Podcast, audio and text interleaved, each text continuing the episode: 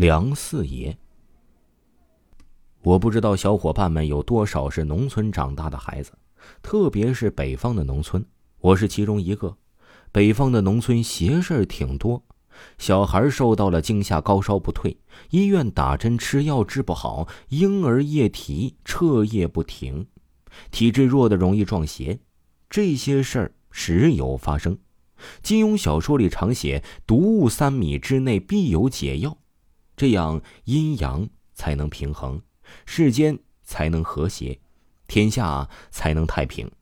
万物都是相生相克的，所以北方的农村几乎每个村子的村头都会有一座小庙，庙里供奉着各种各样的神像，就像小庙一样。每个村子几乎都有几位能够治邪病的先生。每每村子里小孩子丢了魂，大人撞见仙人，婚丧嫁娶选时辰，初一十五祭天神，都会叫上先生，到小庙里烧上一炷香，念叨念叨，接上一些香灰，冲水服下。基本上这些医院治不好病，就在本村子解决了。二零零九年，我在山东德州东开发区高速公路的测量放线工作。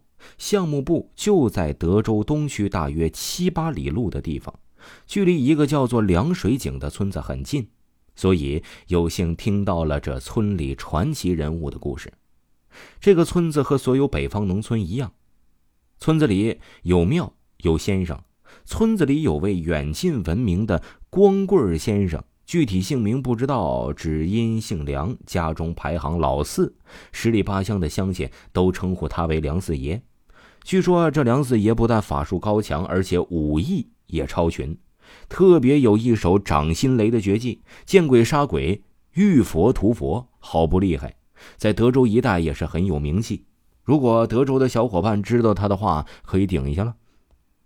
话说呀，这梁四爷名声在外，几十年来治好了无数的邪乎病人。古人说“木秀于林，风必摧之”，更何况梁四爷做的是得罪鬼神的事情，所以历来梁四爷只驱邪不收妖，给鬼怪留后路，也给自己留退路。基本上得了怪病的人，只要请到梁四爷，可以说是人到病除，连鬼神都会给他三分颜面。所以常会有达官贵人开着小车来请梁四爷给家里人是驱邪纳福。这一年的大年三十天烙黑，梁四爷贴上了门神，堵上半火棍，准备关门放炮。院门前驶来了一辆豪华轿车，特意来请梁四爷是出门看病。中国人的风俗，过年是头等大事儿，就算是千里之外都要赶回家过年，哪里会有除夕夜出门的道理？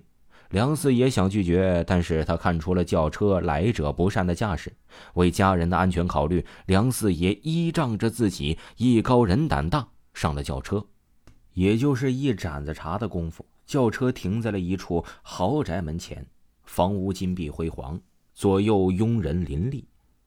台下的大红灯笼高挂左右，窗明几净，绝对是一处富贵气派的人家。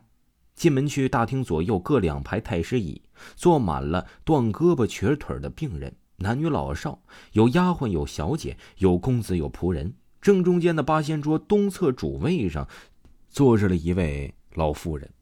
那老妇人不待梁四爷走进厅来，就用龙头拐杖指着他，怒骂着：“我胡家与你梁四爷无怨无仇，这么多年打伤我胡子胡孙这么多人，我老太婆一忍再忍，你却一进再进。”是可忍，孰不可忍？今天你把这些病人治好也就罢了，治不好，我生饮你血，生吃你肉。梁四爷假意治病，立在大厅，面朝外站立后，口念咒语，翻身，双手轮番使用掌心雷，炸的这一家子胡子胡孙，血肉翻飞，可谓是肉掌到处胡头滚，脚踏之处鲜血流。不一会儿就被梁四爷收拾停当了。没有一具死尸，只有一屋子的死狐狸。待梁四爷杀将结束，哪里还有什么高粱花洞大雾？自己竟然置身于一座古墓之中，进来的大门也只是一孔盗洞而已。梁四爷盗洞爬出古墓，已是大年初一。找到有人烟的地方打听，竟然是在山西境内的山中。身无分文的梁四爷一路乞讨，走回了德州凉水井的时候，已经是五六月收小麦的季节了。可能有人会问了，为啥狐狸精不早不晚，偏偏在大年三十的时候去找梁四爷的麻烦？大家都知道，三月清明，七月鬼节的时候，阴人游阳市。殊不知，大年三十除夕夜才是一年之中阴气最重的一天了。听众朋友，本集播讲完毕。感谢您的收听。